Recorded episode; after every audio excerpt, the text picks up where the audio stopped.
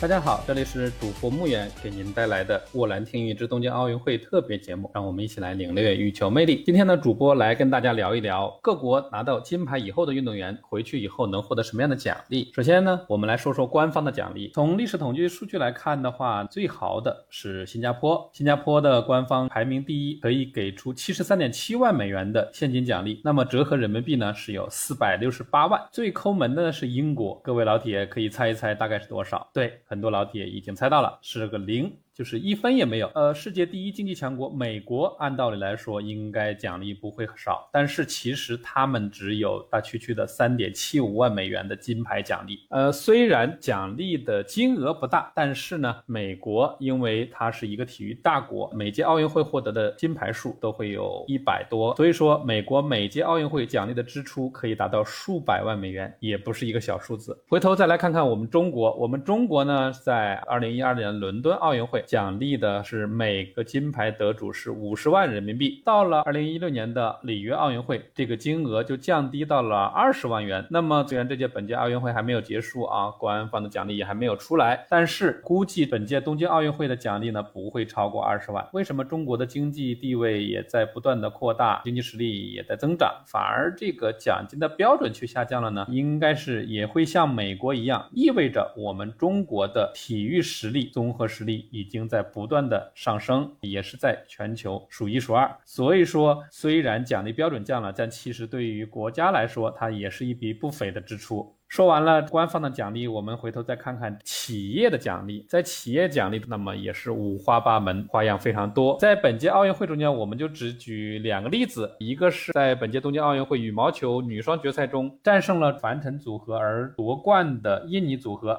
波利拉哈尤夺得了印尼代表团的第一枚金牌。在获得金牌以后，印尼的羽毛球协会宣布将为波利和拉哈尤提供呃五十亿印尼盾，约合人民币是二百二十五万元的现金奖励。而除了这个现金奖励以外呢，印尼的媒体也在报道说，各界也在对他们这对组合进行奖励。首先呢是房产，他们可以先获得一一套房产，另外呢，他们还可以获赠位于雅加达的一套高级住宅，是每人一套。除了这个以外，米高梅集团的 CEO 也向他们两个人以及他们的教练各赠送了一套公寓的单元。除此之外呢，波利呢也将获得位于北苏苏拉威西岛的一块土地。拉哈尤的家乡也赠送了他一块土地，还有一套房子和五头奶牛。而印尼当地的一家肉丸连锁餐厅也承诺将分别赠予他们两人每人一间餐厅，还会有额外三公斤的黄金啊，三。公斤的黄金作为奖励，这个奖励呢也是非常的丰厚啊，咱也不知道印尼的房地产价格贵不贵。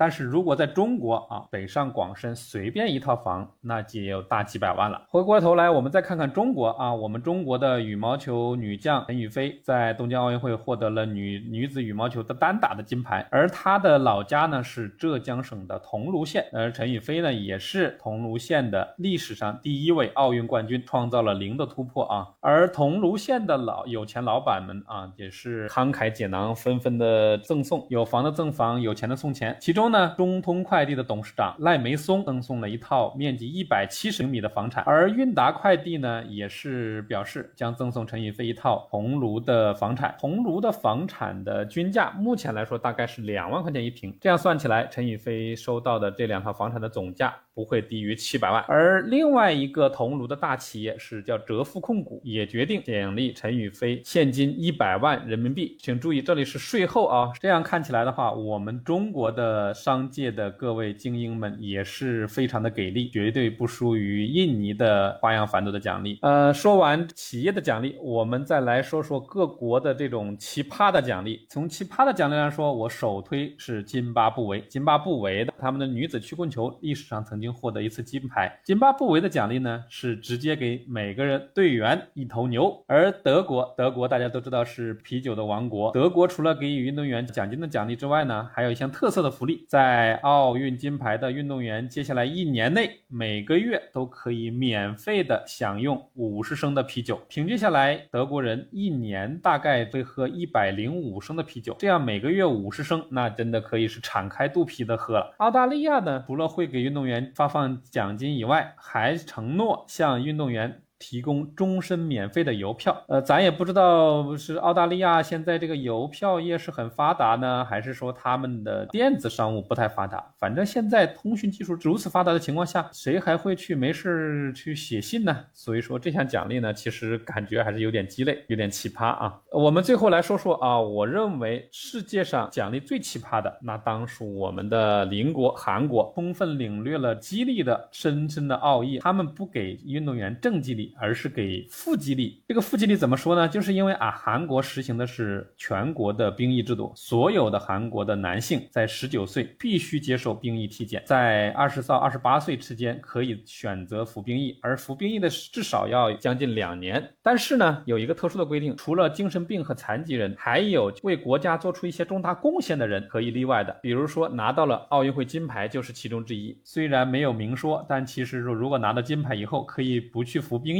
这样对于运动员的职业生涯是非常有利的一件事。韩国人呃拿到冠军以后啊，为什么那么激动？就是基于此，可以不服兵役了。所以说韩国呢，这个奖励最奇葩的国家，我觉得没有之一。